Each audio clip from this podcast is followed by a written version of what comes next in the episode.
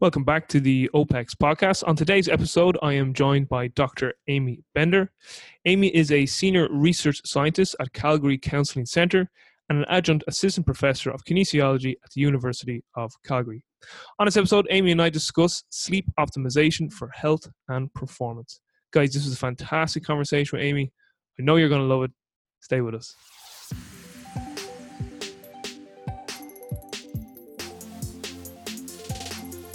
Amy Bender, thank you so much for making time to talk to me today. Just for the listeners who aren't familiar with who you are, give us the background. Yeah, thanks for having me, Robbie. Um, I have a PhD in experimental psychology, specializing in sleep EEG. I um, went to school at Washington State University, got my master's and PhD working with uh, sleep deprived individuals and looking at their cognitive performance and then transitioned to a postdoc focusing on athletic performance and working with Canadian Olympic team athletes, doing sleep screening, sleep optimization for various different athletes and teams. Uh, refined the athlete sleep screening questionnaire in the process. So that's a questionnaire we can maybe dive into.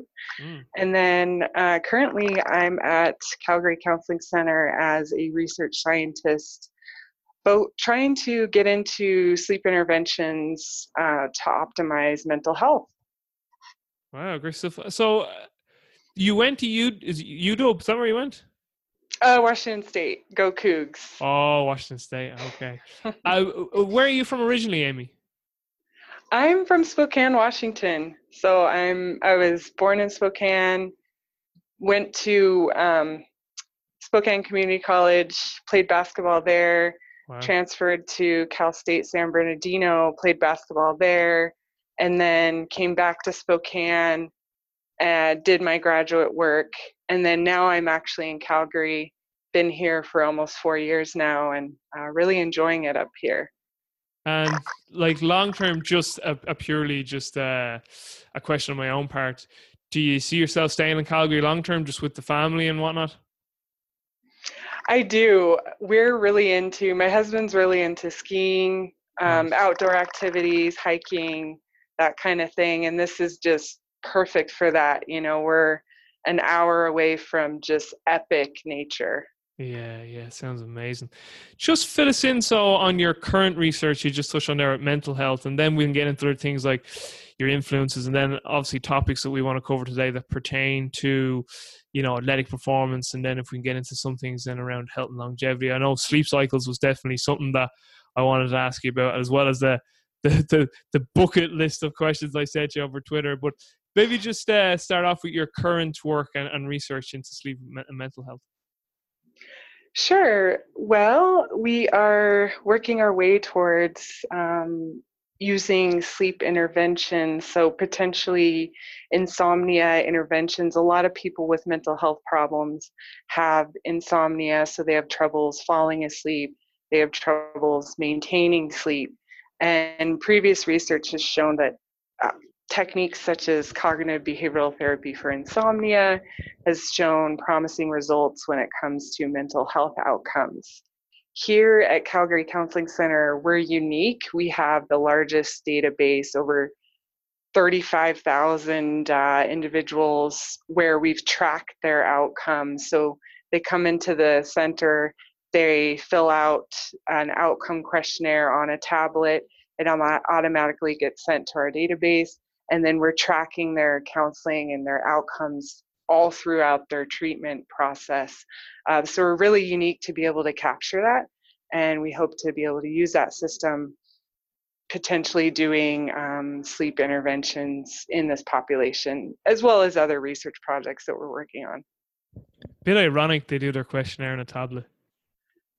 Yeah, yeah, no, it's it's it's great for us because um, you know they fill it out it automatically all the data gets submitted electronically and there's no paper versions that we're working with did you say you've 35,000 data points so far so for is that like 30 35,000 individuals you've collected data from am i correct yes yes wow. that is correct Holy smokes, that's a great database. Yeah, it sounds. Because I recently just finished a pro. I'm doing a master's at the moment. Um, and it's actually in strength and conditioning. But one of the assignments we had to do was to design a website and put up four articles, and two of them had to be academic ones.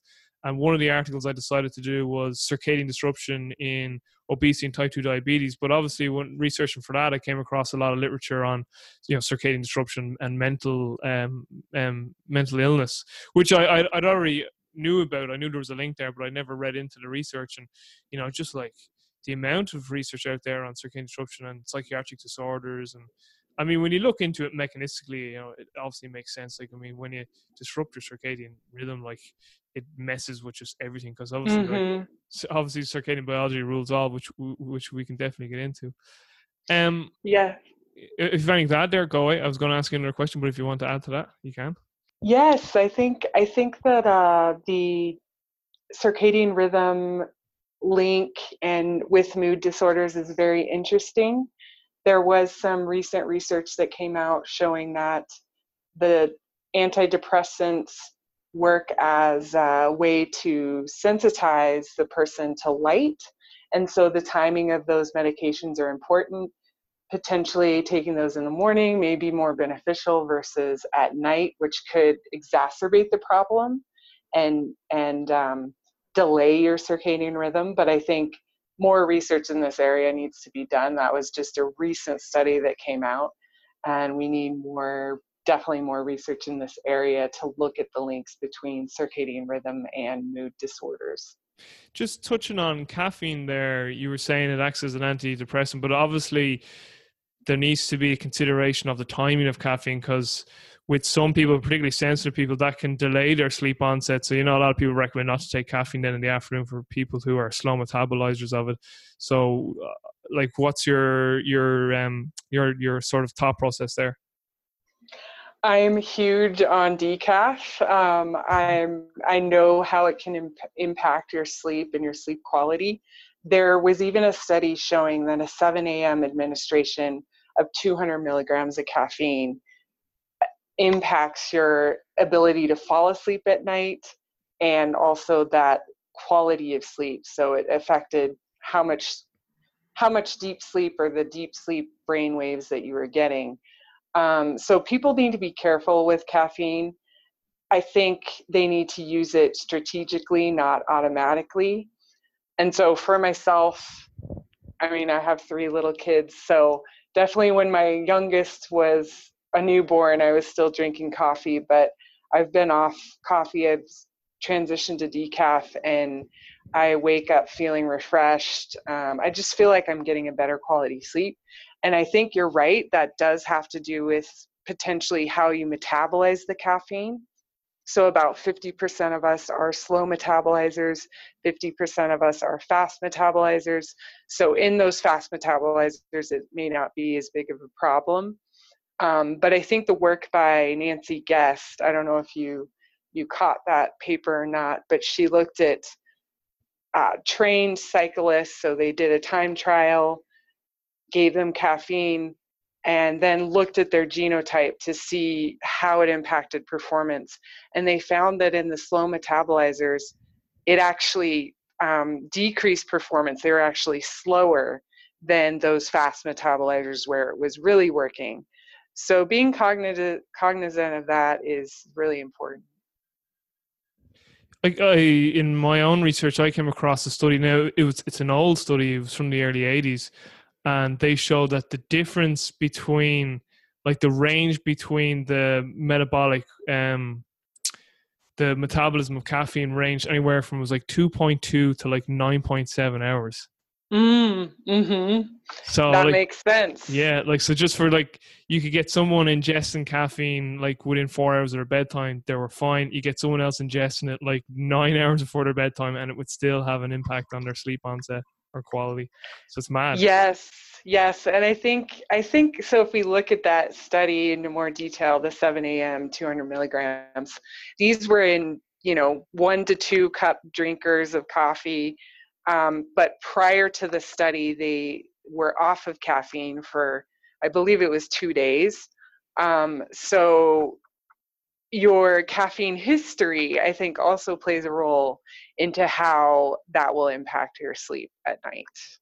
And just before we move on, you mentioned that um, caffeine has an anti the antidepressive effect. What what what is the mechanism for that? Is it something to do with adenosine in the in the brain, or like how, how does caffeine help with depression?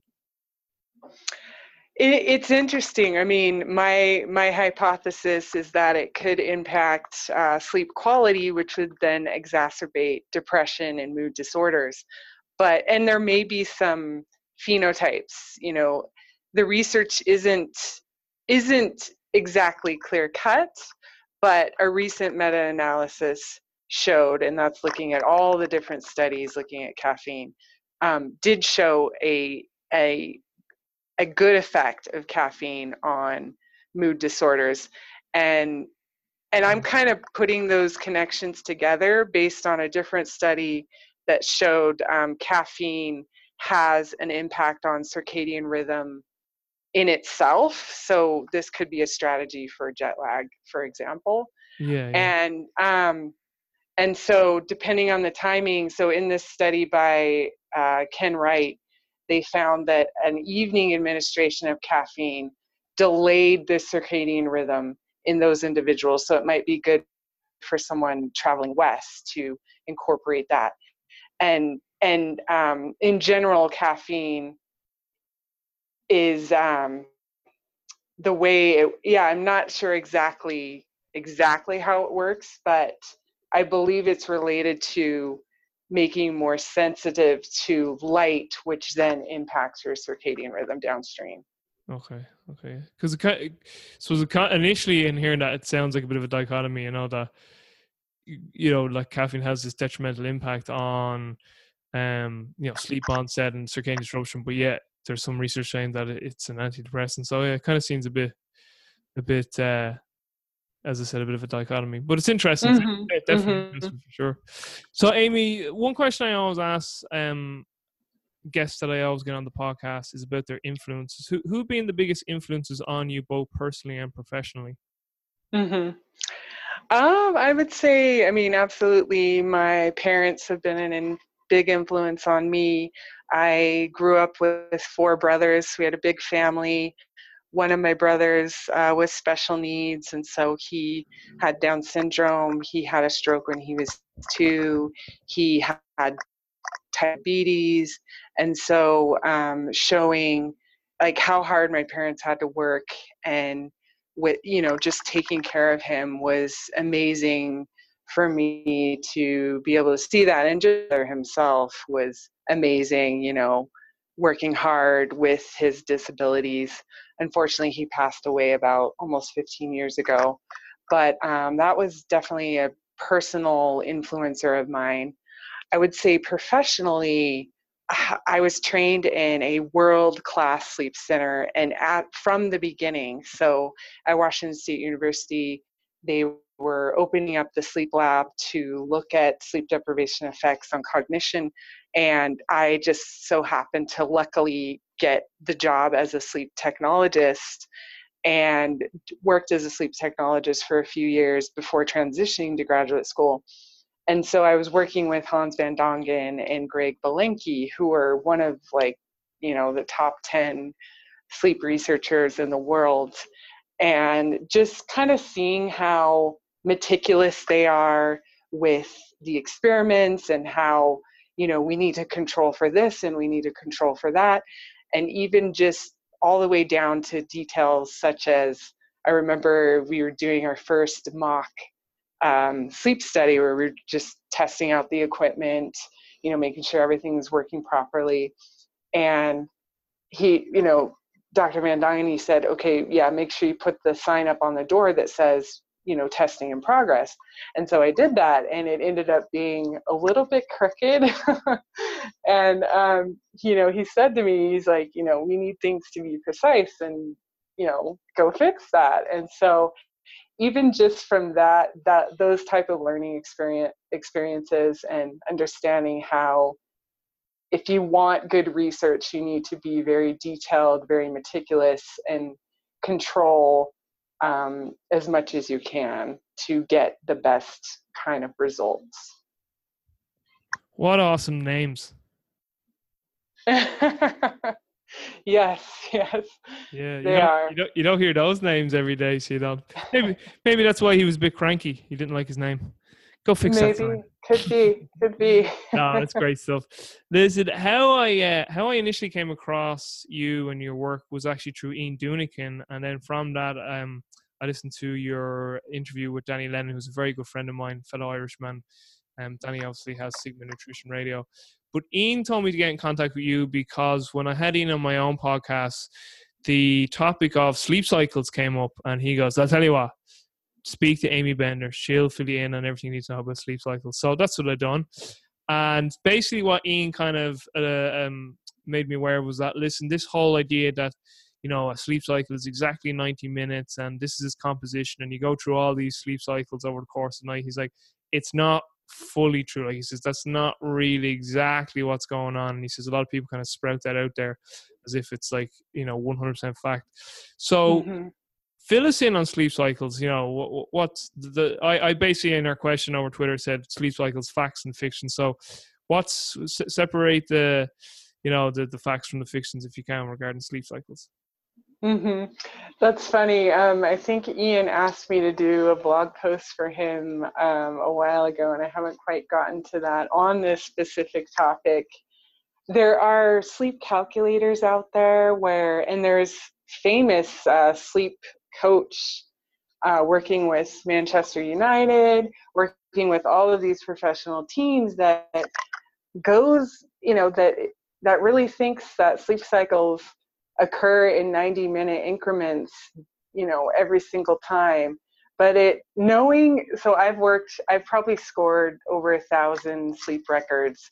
And so I'm looking at the electrical activity of the brain, I'm looking at movement, I'm looking at muscle activity, eye activity to be able to score what stage of sleep they're in, whether or not they're awake or not. And um, we know that we start off in non REM sleep, and then roughly between 70 and 110 minutes, we will then cycle into REM sleep, so rapid eye movement sleep. Um, but it doesn't occur, it's not a cookie cutter type of thing.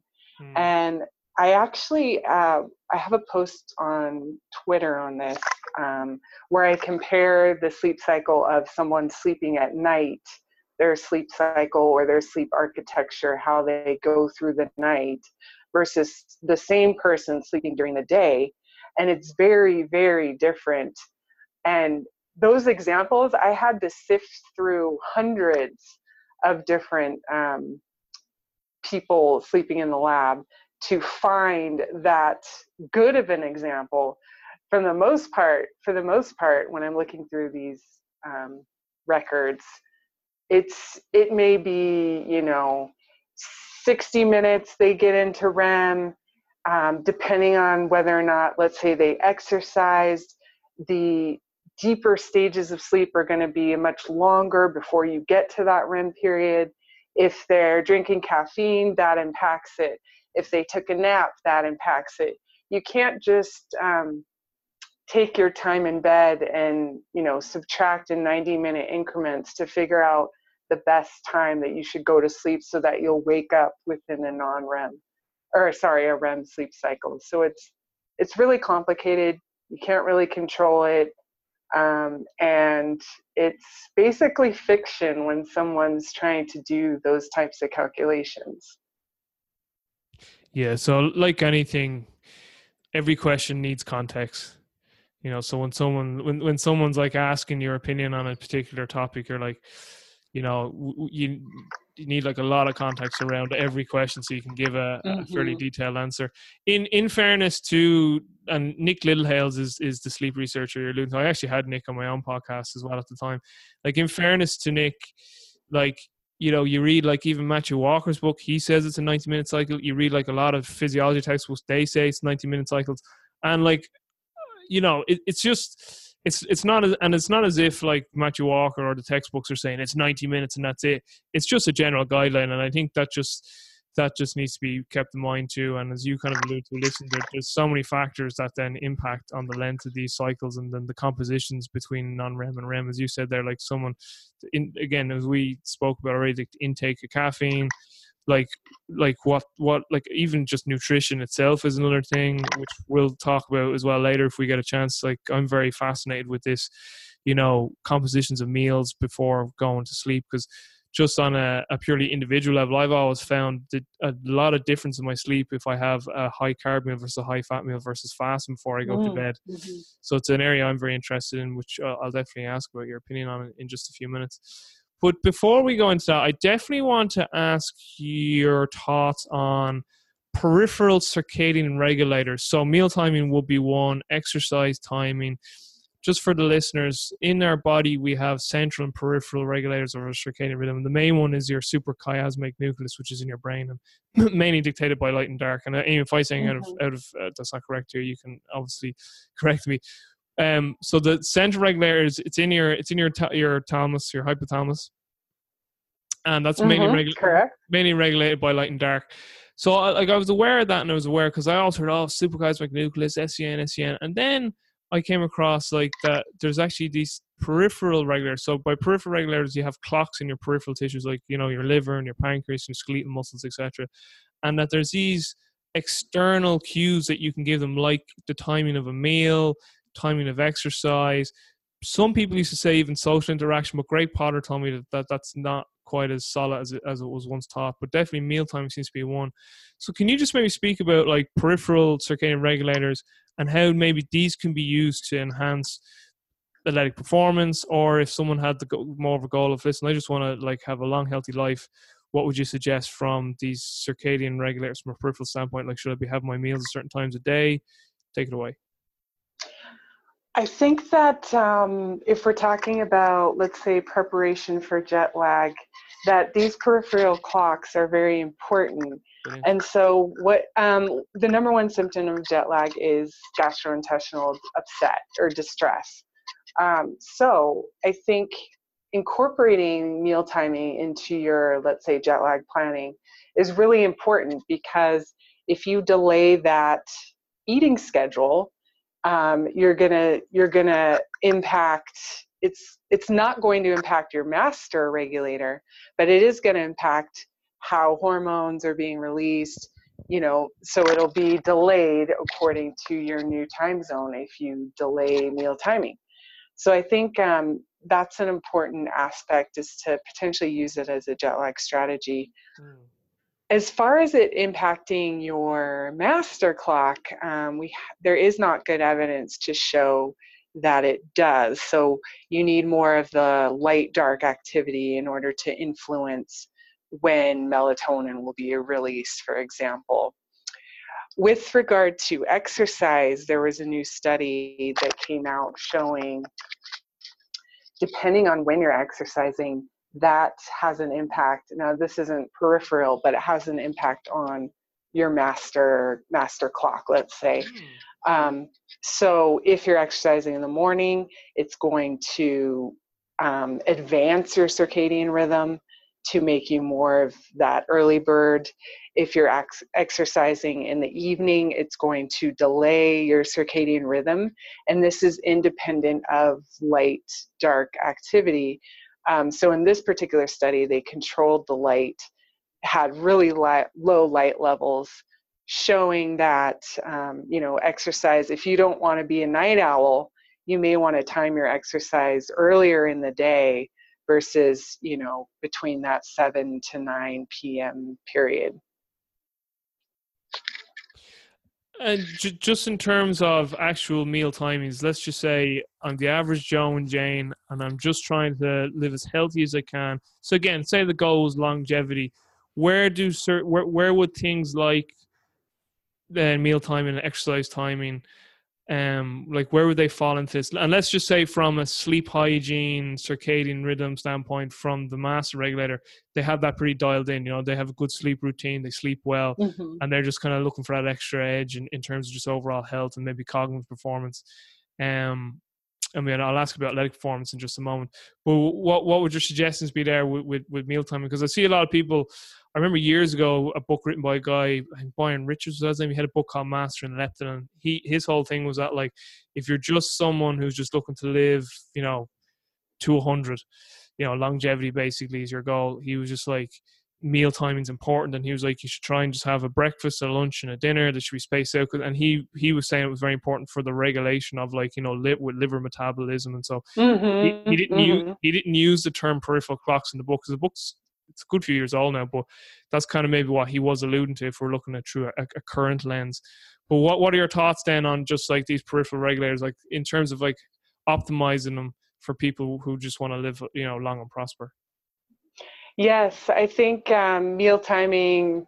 Now, I'm I'm not a time restricted feeding expert by any means, but um, I would say general advice would be to eat a meal within an hour of awakening, hmm. um, and then getting lots of light in the morning to help uh, strengthen your circadian rhythm, and then to eat your meals, you know, at the same time every day um, and again, you know, I'm not a, a nutrition expert per se. I'm a sleep expert, but in general, yeah, you want to as soon as you wake up, um, start the meal, and then that gets those liver clocks running and your metabolism going, and trying to time those meals at the same time every day so that your body anticipates when um, when it needs to be functioning when those peripheral clocks need to be functioning yeah because the, the the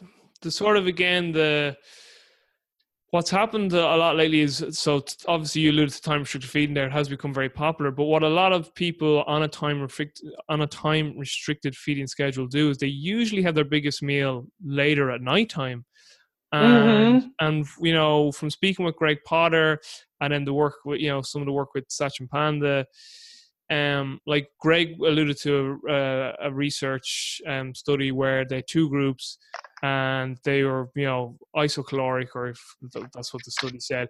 But that one group had the majority of their calories during the daylight hours, whereas the other group kind of had more of their calories towards the end of the day, where was getting towards evening and nighttime. And that the group that had more of their calories in the earlier part of the day had more favorable weight loss and body composition outcomes. And the mechanism for that was because the metabolic machinery is more set up to digest and utilize nutrition more often during our active period eh, over the 24 hour cycle so like daylight hours for humans um, Mhm. and then Satchin Panda's work kind of showed that if you eh, like his latest one was I think it was, it was he had 20 a 24 a 20 hour feeding window with four hour fast against the 12 12 in, in mice and he basically said that like it really doesn't matter what they what what but the basic takeaway from Satchin's research was like it, it isn't so much only what you eat it's when you eat it. And his whole thing was like the 12 12 mice were fine whereas the 24 ad libitum who ate and and he said that they were eating pretty quality food in terms of mice food for, for he was like they got really really sick. Um so this i suppose what, what's kind of coming through all this research it's nearly not so much what you're eating. Obviously you know composition of food is is important but it's also this timing seems to be really really important. And again the sort of issue here is that most, most people who do do time restricted feeding or intermittent fasting they usually backload their calories to like dinner because again it's more of a social thing. They can sit down with their family. But apparently from a circadian rhythm standpoint and an optimal health standpoint that doesn't seem to be the best way to go from what i've heard from like the likes of greg potter and, and Satchin panda have you Mhm. have any thoughts on Mhm. that yourself I think if you take if you take the extreme example, so a night shift worker who's eating during during the night, um, we see uh, greater risk for obesity, Yeah. greater risk for diabetes. You know, so there's definitely something to that where uh, the timing of your meal. So in the extreme example, in during the night. Um, our body is just not designed to metabolize the food properly Hmm. digest it.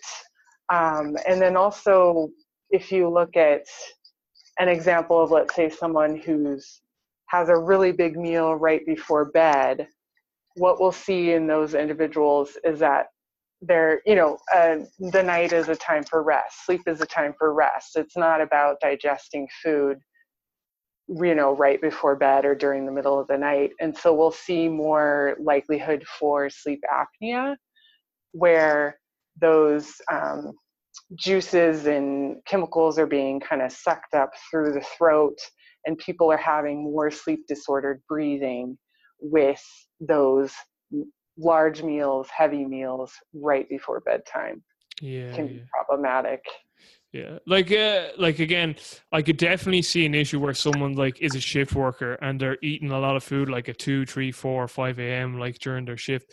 I suppose what most people kind of want to know as well is it really detrimental to have my dinner at like eight p.m. versus six p.m. Do You know, and I'm still going to bed at ten. And I suppose that comes down to the composition of the meal and how, the volume of the meal and stuff like that. mm-hmm. But Mhm. also, the one thing I brought up with Greg when we had our discussion was like, none of these studies I think are looking at potential mitigating factors. So, like, because of the way society is set up, like most amateur sports players, like they've got like training at like 7, 7.30, 8 p.m. Like over here in Ireland anyway, like most training sessions with teams over here, be they Gaelic games or soccer or rugby, like they usually have their training sessions like at 7, 8 p.m. at night. And then they'd Mhm. be having like a post, you know, a post training meal then. And sometimes that meal wouldn't be till 9 or 10. And my sort of question to Greg is like, you know, what sort of detriment is that potentially having? And again, I suppose the question we also need to listen, sport isn't healthy either. So like, you know, is is what they're doing optimal for health? Probably not. But is the mitigating factor of the exercise, you know, before the meal, the training session, like, is that maybe potentially like, is it like re-stimulating some potential metabolic processes? Like, you know, the pancreas is is is in a position now to actually secrete, you know, digestive enzymes because of the the training session happened before. Whereas if you were just if you didn't do any exercise and then you ate a big meal, the pancreas was like, "What the hell's going on here?" Do you know what I'm kind of getting at? So maybe like you know, like is is the exercise mitigating having a meal later at night? Whereas if, if it was just re- just someone eating late at night because it was just more out of habit, like is is the exercise mitigating some of the, the detriments that could potentially happen from Mhm. a circadian disruption Yeah. standpoint? So like I mean, I th- think- there are questions like that, like you know, we, that could potentially need to be answered as well. Absolutely. I don't think we know the answer to that. I think it's a good question and something to explore. Um, how how how does this exercise impact impact that? Um, you know, most people aren't hitting the gym at 9 p.m., whereas a professional athlete might do that. And I think for those individuals, you know, um, if you're if you're primarily playing in the evening let's take the national basketball association the nba you know having and even the hockey nhl having them shift their rhythms to be more on that uh, evening schedule would be something important. So if they're playing a game at 8 p.m at night you know they may not go to bed until 3 a.m Mm. but as long as they're not having to get up at 7 a.m you know maybe that's not quite maybe it's not that bad of a problem Yeah, yeah. And listen, I I asked that question purely just from like, how can we, like, how can we diminish the the, the detrimental impacts of that? Because again, I just want to make sure for the listeners on this, like, that's not healthy. like, like, like exercising, like, or playing, like, like exercising at 7 8 9 p.m particularly if it's dark under bright artificial lights and then having Mhm. and then having a meal is not healthy. But if we were just trying to optimize performance, that's kind of what I'm getting more towards. And I'm just getting, I'm, and I'm also trying to just in my own mind think, does the exercise itself, does it like attenuate to a certain degree the detriment of eating so late at night? And then, but then I suppose exercising that late at night is is detrimental in itself. So it's it's all not great. Anyway, the key thing is that listen, like there's going to be a trade-off between sport and health, as as we've talked about before on this on this show, and it just comes down to people's priorities. If people are willing to, for those trade-offs, that's fair enough. Um, pre-bedtime meal composition. I know there's no research in this, but I sent you this question, and that we I alluded to just slightly earlier on. I just personally on an N one have noticed that I have very different, um, I suppose, just I've just noticed big differences in my sleep quality, particularly dreams too, um, and the depth of my sleep from what I had you know pre nutrition before going to bed. So like you know a high carb low fat meal versus a high fat low carb meal versus if I just fasted a few hours before I went to bed. I've noticed different things, and this is what I've noticed is that if I have a lot of carbs pre bed, I get wacky out dreams for whatever reason. if I have a high fat meal, I get a real deep sleep but no real wacky dreams. And then fasted, like I just wake up and nothing. Like I, it's like it's like I just fell asleep, woke up, and nothing happened in between. But whenever I've got a lot of carbohydrates pre bed, I get like crazy ass dreams. And then fat is kind of in between and fast. Now that's just an N one with me. But is there any research or have you do you have any thoughts on like how pre bed bedtime meal composition? When now that meal could be two or three hours before your bed, or could be maybe a snack right before bed. But any ideas to to what you you think there, or is any any research you've seen on that? You are actually spot on. So, what the research finds is that deep sleep is increased with low carb, high fat. And again, there's not a lot of research in this area, but that's kind of the results that they generally see.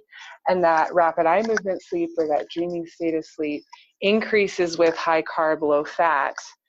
Um, and then sleep latency also decreases with high carb, low fat. So if you're if you're on a low low carb, high fat, you may have issues with um, being able the ability to fall asleep or maintain sleep but your deep sleep is increased so you're getting more of that growth hormone release let's say mm. versus a high, high carb low fat where we see increases in rem and then also decrease in the ability to fall asleep that time timing to uh, fall asleep is kind of what we generally see in the research. Wow, that's, yeah, that's pretty, pretty much kind of goes to what I what I've noticed in myself. Yeah, great stuff. Amy, if if I was to put you in charge of the future of building architecture, so like you know going forward, and like I was like, all right, Amy Bender, you're going to be in charge of how buildings are going to be built from now on around the world to, to optimize human health. How would you how would you design those buildings and why? Oh, very interesting question. Um, I mean, so you're talking light specifically? Yeah, yeah, because because during my research into circadian, uh, when I was doing that research project on circadian disruption with obesity and type two diabetes, uh, human centric lighting was a big thing, you know. Um, you know, so like, because in my mind, I was always like, why can't we just like make indoor lighting like the the, the sun? Like I know it's still not mm-hmm. going to be. I, I, know it's not going to be the sun, but like to give off all the spectrums of light, so like that people are at least in, they're getting the full spectrum of light. Because the problem is nowadays that we spend all all our time during the day indoors, and you know I, I love this analogy. I can't remember who said it now. Maybe it was Jack Kruse, but I'm sure someone else said it too. Basically, the analogy was like our light nutrition is the equivalent of a junk food dietary nutrition. You know, it's like the equivalent of us just going down eating McDonald's and KFC. Mm-hmm. Like that's basically what people's like light nutrition is because we're just inside all day, usually it's just under blue light all the time, and we're not getting the full spectrum. Like we need to, you need to get the full spectrum of light, like like like you get all your vitamins and minerals and you know your macros and your micros for your nutrition. Same with light.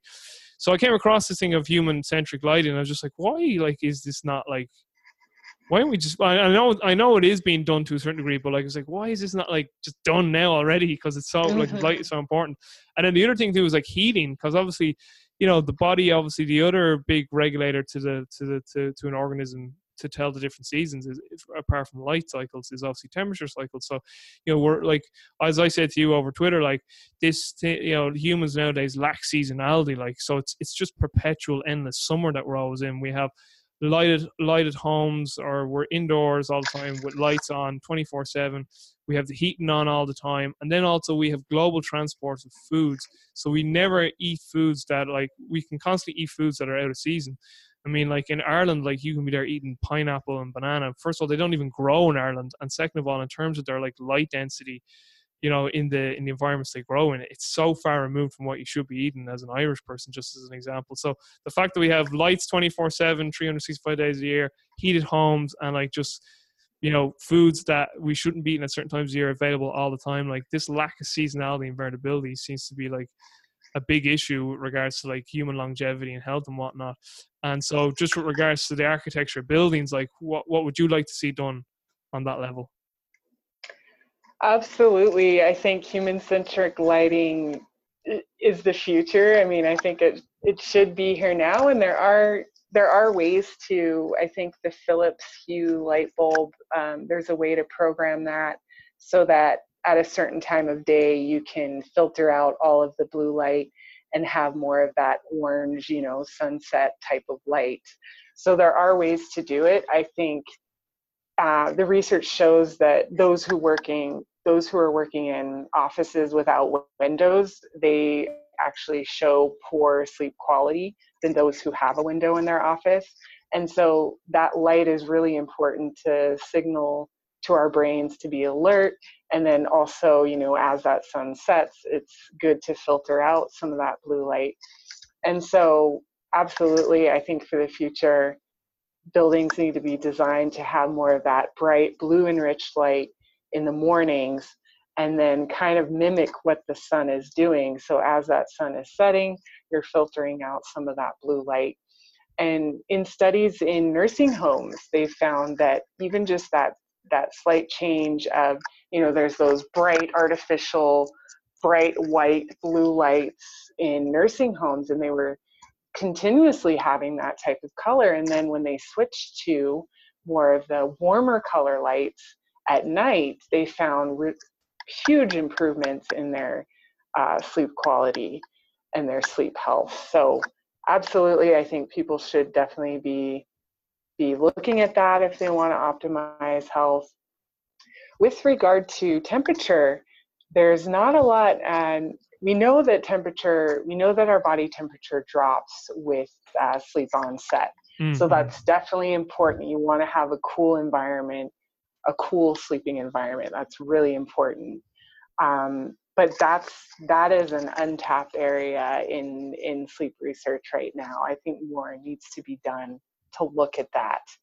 If you look at pre-industrial societies where they have no access to electricity, you know, tribes in Africa, tribes in South America, they find that um, their sleep wake cycles are dependent on temperature drops. You know, they're typically uh, at the equator, so there's not a lot of change across the seasons, mm. but they find that it's not about the light per se that promotes when they'll go to sleep and when they'll wake up. It's more about um, temperature. So I think this is a really fascinating area that needs to be explored. Chronotypes, give me your thoughts. Yes. Uh, well, about 15% of us are more of that evening type, night owl, you know, wanting to go to bed after midnight. Uh, about 15% of us are morning types, wanting to wake up before 6 a.m. And then kind of the rest of us fall in between. We're, we're more of that intermediate type. Um, trying to sleep in line with your chronotype is is important if you can. So if you're more of that night owl to not try and force yourself to go to bed early, you know, unless there is a societal responsibility, which most of us have. Um, society is geared towards being more of that morning type, you know, starting work at 8:30 a.m.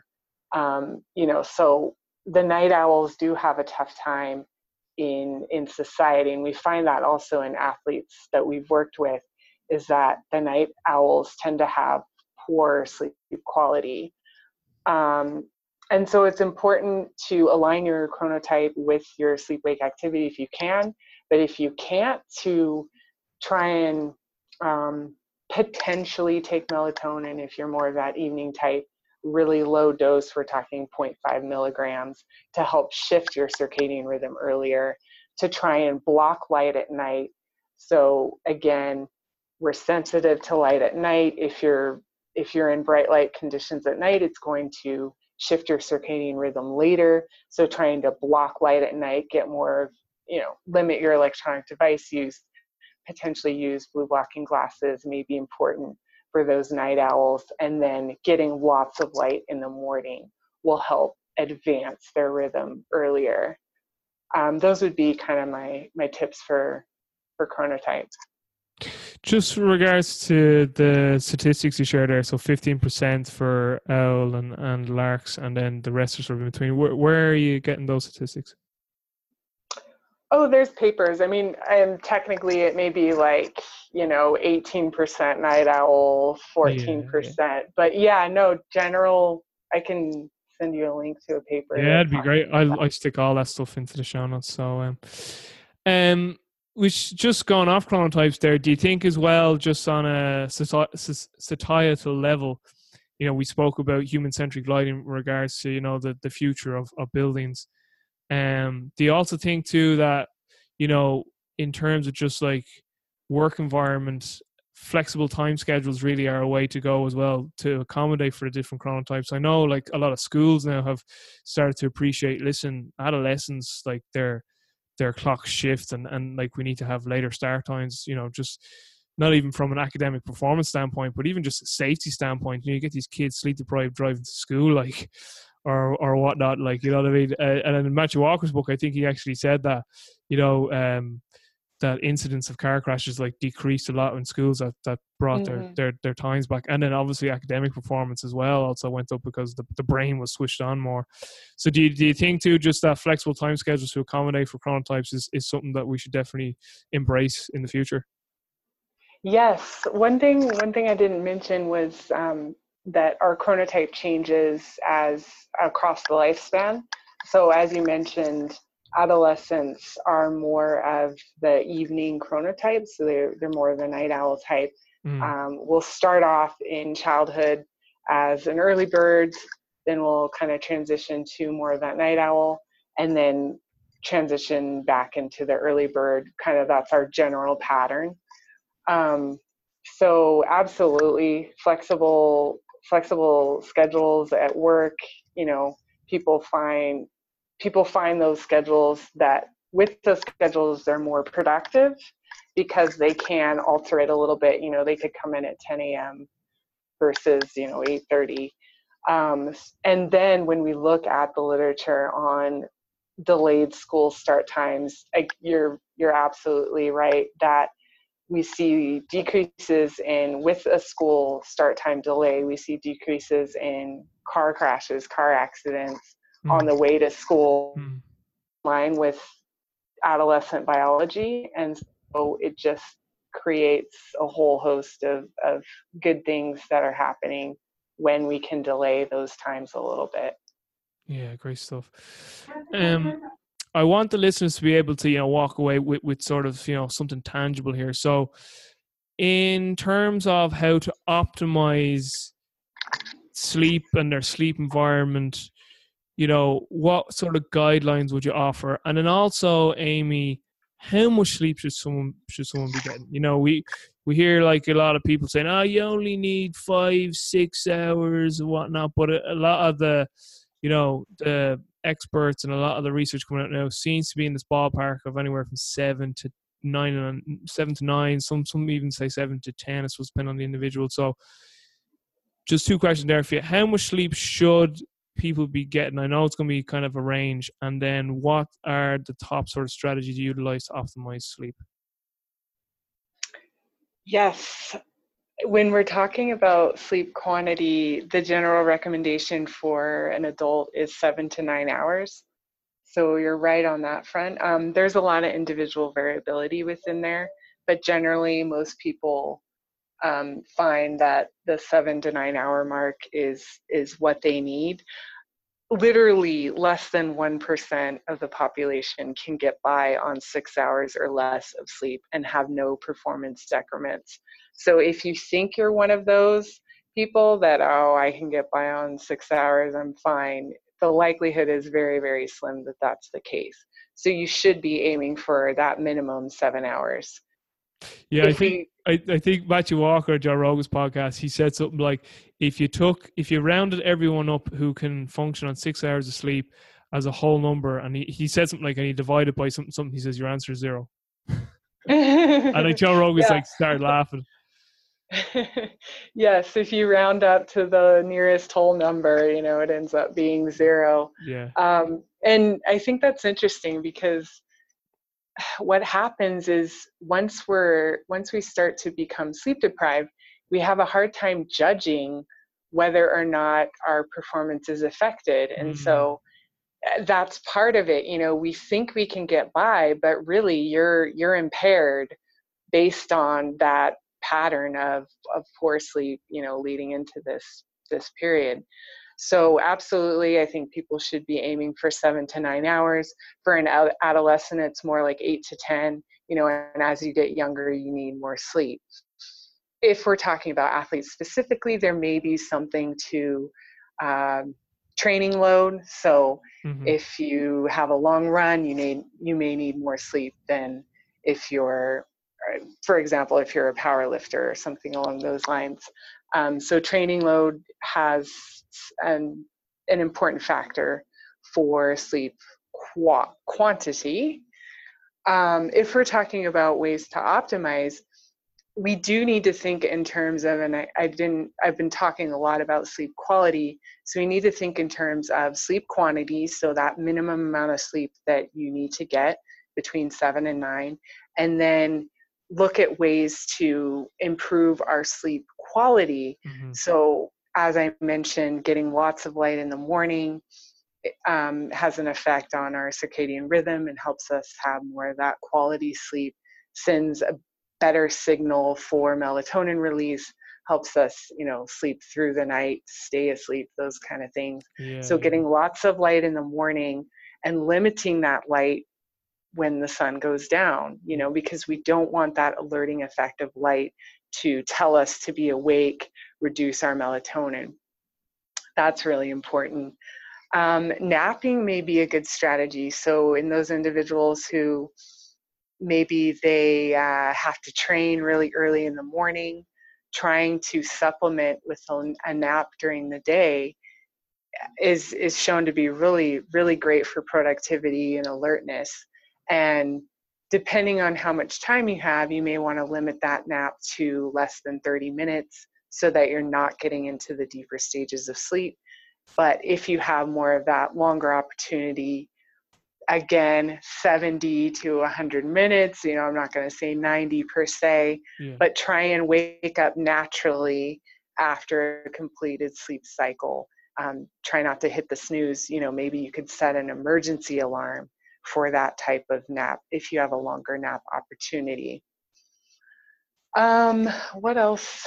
Let's see what else can i say about um, just even so optimization I, I, I, think what like what's very important like I, I think a lot of people when they hear about optimizing their sleep they only kind of think about just as they're going to bed. So i think a lot of people understand all right dim light you know maybe have a wind down routine you know half an hour or an hour before bed you know journal yeah, wear blue light blockers, you know, cover up my skin if I'm around artificial light because the skin can pick up light as well. Keep the mm-hmm. room cool, you know, a warm shower because it could help drop your body temperature, all that stuff.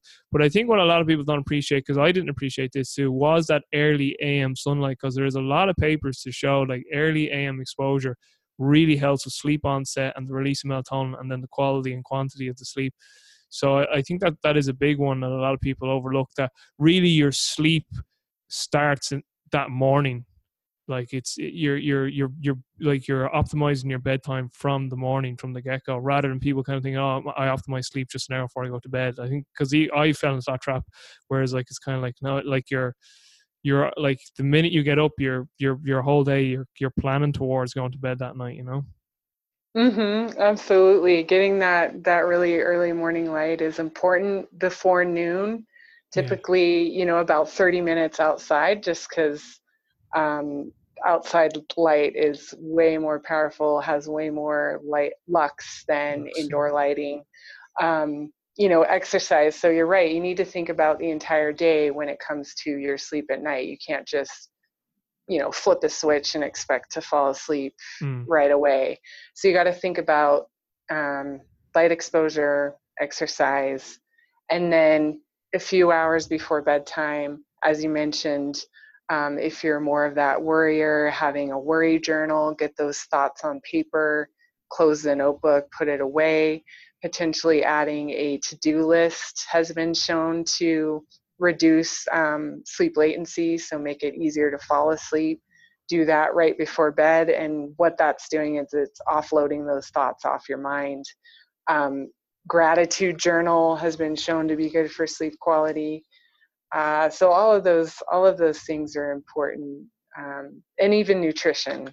You know, what you eat can have an impact on your sleep quality. So yeah, thinking about your sleep in terms of across the entire day yeah. is a really great suggestion. And obviously, when you eat two at a time, and as you lose, eat, you know, big massive meals right before bed isn't really conducive to great sleep. Well, one thing I just definitely want to ask you about before you have to go is napping. Okay, like is napping healthy? You know, it, should should someone outside of an elite athlete or someone who's a lot of training load, should someone really need to nap if if they're not getting enough quality sleep you know, throughout the night. Like if someone, like if someone is hitting that seven to nine, maybe even nine and a half, ten hours, and you know they're getting the, and I suppose it's not just about quantity; it's the quality sleep too. But should someone be able to get all the sleep they need in one, in one bout of sleep and not need to nap? hmm Generally, generally, those who nap versus those who don't, even with a sufficient amount of sleep, perform better during the day. So um, the the key though is you don't want to time it too late. Yeah. So you want to time that nap um, in line with your circadian rhythm dip. So you know a normal sleep schedule, you get the dip around 1 and 3 1 p.m. Yeah, 1 to 3 p.m. So you want to time that nap prior to that. You don't want it too close to sleep because then you may impact your ability to fall asleep. But in general, um, uh, there's been you know some headlines showing that napping is bad but the it's those type of epidemiolog epidemiological studies where it's correlation and typically those who are sick and suffering from disorders you know they're sleeping a lot at night and also they may be napping during the day and there's a reason for that. It's because the quality of their sleep is poor. And so in general absolutely take advantage of that nap um, and it's been shown to improve performance. Have you helped people utilize certain sleep strategies to enhance certain aspects of performance? So, kind of what's comes to my mind like is to enhance cognitive performance. You know, like and even memory, um, memory, recall, retention. You know, to kind of like if someone was studying to maybe time up you know a study period with maybe a nap afterwards to kind of consolidate what they've just learned.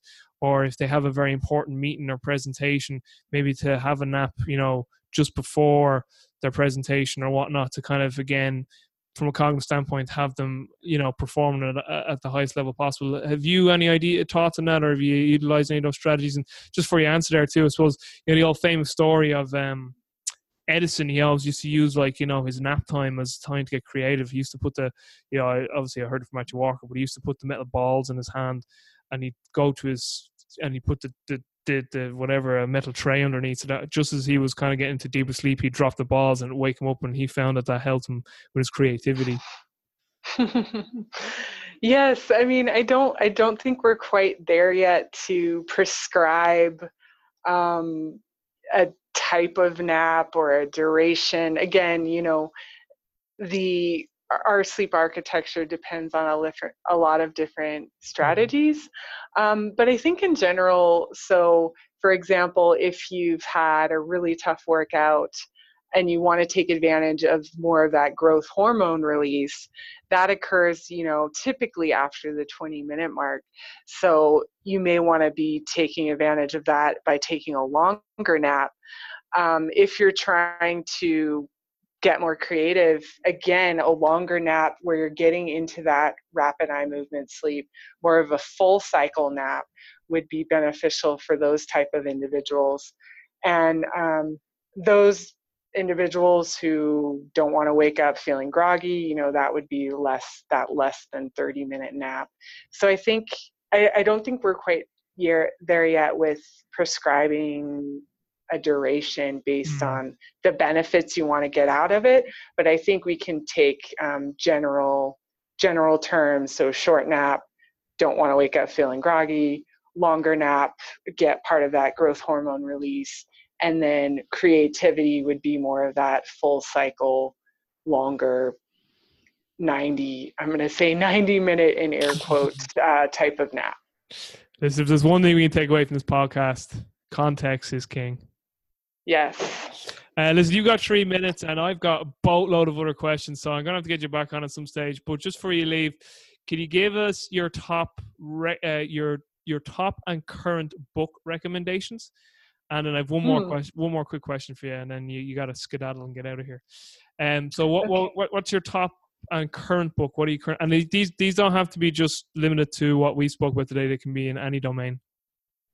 Sure. Um, currently, so a, a thing I didn't mention was for people to potentially read fiction before bed.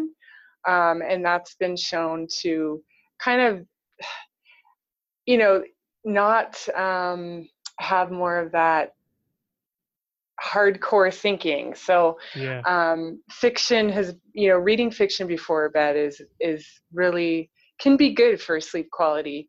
And so for me i'm reading uh, currently i'm reading dust bowl girls. It was a um, a basketball team in the 1930s and actually my great aunt was on the team so that was kind of my interest in this book. Um, yeah so that's kind of currently what i'm reading um, as far as sleep books why we sleep is a good one. Um, but it's for those people i think wanting to get motivated on how to improve their sleep. I wouldn't recommend it for someone with poor sleep already because i Mhm. think that could lead to more anxiety about sleep. So in those in that instance i would recommend um, sink into sleep by judith davidson Very for those people suffering from insomnia All right, Amy, that's absolutely fantastic. I'm definitely going to have to get you back on because I have a boatload of other questions here because I could talk about sleep, circadian biology all bleeding day. But uh, just for people listening, where can they find out more about you? So I'm on Twitter at Sleep for Sport and also on Instagram, same handle. And I'm trying to work on a website too. So I was just about to. I was just about to say, where's where, when are you going to get a website? So that's great to hear that you're doing it. So listen, I really appreciate you and your time. I'll say goodbye to you offline real quick. Uh, for all the listeners, listen, you're spoiled rotten with all this information. But for now, peace.